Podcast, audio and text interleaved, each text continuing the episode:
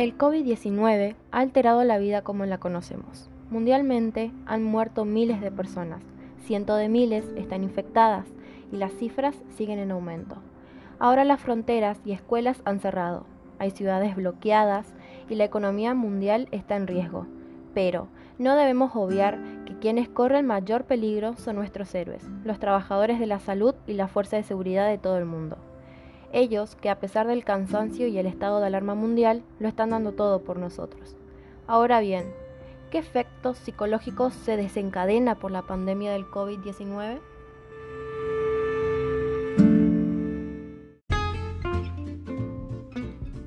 Actualmente, para la mayoría de las personas, la pandemia por el COVID-19 dispara estados de ansiedad y depresión, todo ello producto del encierro y del aislamiento social.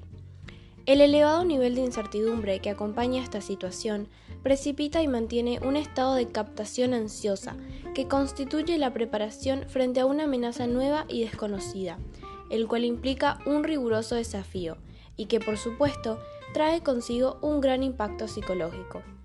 Toda esta información se ha sacado de diversas noticias tomadas de Internet, como también fue necesario el abordaje de diversos aportes teóricos de diferentes autores entre ellos Baumgart, Bergeret, Canguilhem y Baumann.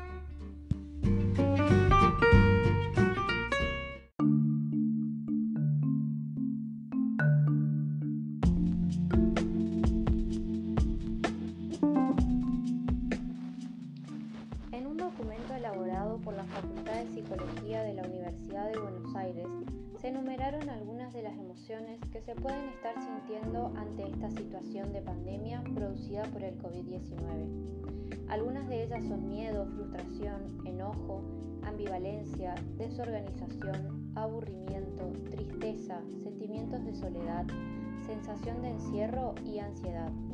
Todas estas pueden ser desencadenadas por sentir miedo. También la sobreinformación es un factor que influye en las emociones que se transitan. Monitorear constantemente el número de infectados y fallecidos puede llegar a producir sensaciones negativas.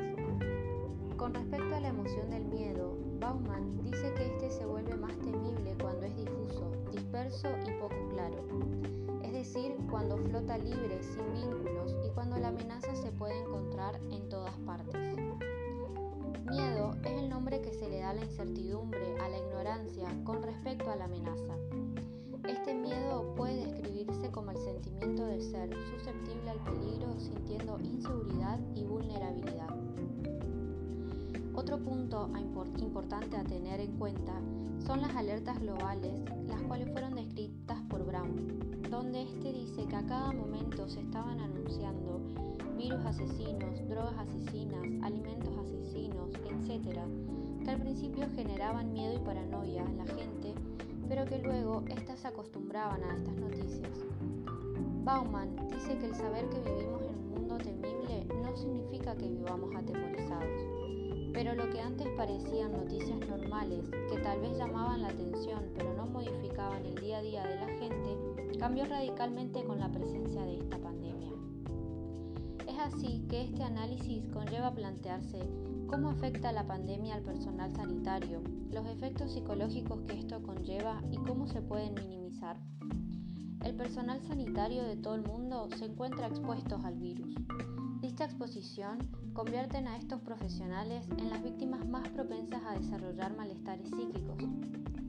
Varios estudios y hay varios especialistas han dicho que el estado, mental de estos profesionales de la salud es similar al de un soldado en frente de batalla. Según el autor Bergeret, una personalidad considerada como normal puede entrar en cualquier momento de su vida en el ámbito de la patología mental, incluso psicótico. Baumgart también expresa en que se consideraría normal aquello que se adapte a una norma adecuada como normal y todo esto podría depender de la sociedad y del contexto histórico-cultural en el que se encuentran los individuos. En torno a esto, la autora también va a hablar sobre los fenómenos patológicos, donde se puede constatar que la ansiedad, el recelo, los sentimientos de hostilidad y de ira no solamente son vivenciados por personas enfermas, sino que esto también aparece en quienes presentan ser totalmente sanos.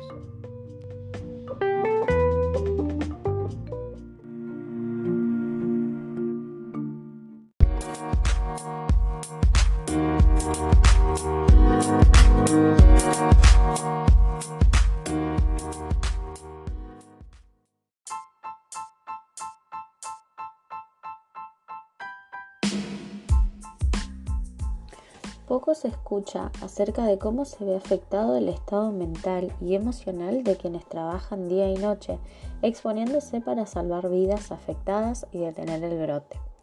Durante una pandemia como la que se está atravesando actualmente, la ola de desinformación, los rumores y el miedo son otro de los factores que afectan potencialmente al personal de salud, ya que también tienen que hacer esfuerzo por filtrar la cantidad de información que reciben, considerando que las mismas pueden aumentar sus niveles de ansiedad y de preocupación.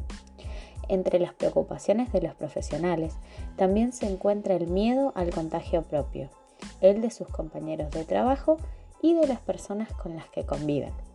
Un estudio del CONICET y de cuatro universidades que evalúan las principales amenazas al bienestar psicológico del personal sanitario, han revelado que el 85% de los trabajadores de la salud sufren síntomas de ansiedad y de depresión a causa del temor que sienten de contagiar a sus familias, así como también la revista The Land Psychiatry ha revelado datos sobre los resultados de una encuesta multicéntrica sobre médicos que actuaron en China durante la pandemia.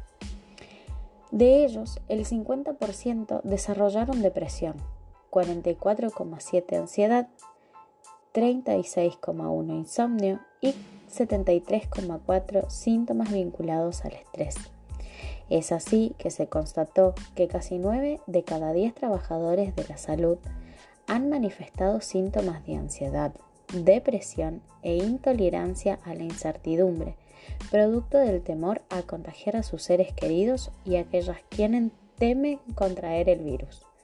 Pero existen señales claves que el personal de salud debe tener en cuenta para pedir ayuda a tiempo, como ser las actitudes negativas, tales como la agresividad e irritabilidad al desgaste profesional, el cual tiene consecuencias negativas en la salud. Incluso podrían desencadenar en síndrome de burnout.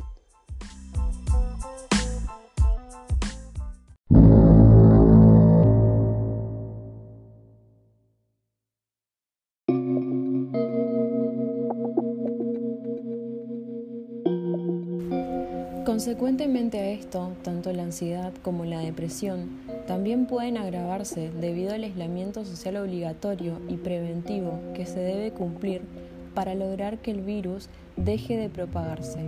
Ahora bien, el punto necesario a aludir es cómo se califican estas manifestaciones en torno a lo normal y lo patológico.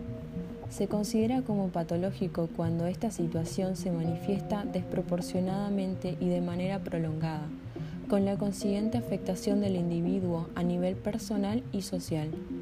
Estas manifestaciones dependerán de las condiciones en las que se presenten para delimitar cuándo se torna patológico. Podríamos decir que la ansiedad, calificada como normal, obtiene una respuesta adaptada al estímulo y con la duración proporcional al mismo, mejorando progresivamente un rendimiento eficaz. Sin embargo, no podríamos decir lo mismo cuando nos encontramos frente a una ansiedad patológica, la cual presentaría respuestas exageradas, tanto en intensidad como en duración. Aquí la ansiedad es focalizada en el miedo, la angustia, bloqueando el rendimiento de la persona.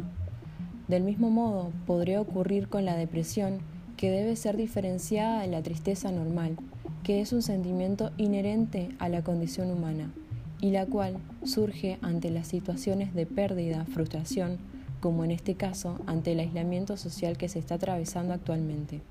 Sin embargo, es necesario estar alerta cuando esta tristeza se torna patológica, las personas se encuentran afrontando un encierro, lo cual deriva a que el mismo se encuentre en estado de soledad y que de esta manera se puedan generar conflictos anímicos que conllevarán a sufrir de ansiedad, nervios, pánico, etc.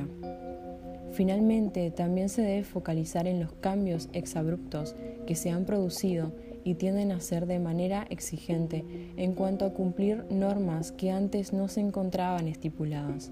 Así bien, esta nueva anormalidad que conllevó a todo esto podría relacionarse con el aislamiento social para poder así combatir esta pandemia, pero a su vez podrá lograr un desencuentro en cuanto a las normas a las cuales se está acostumbrado. Oh, thank you.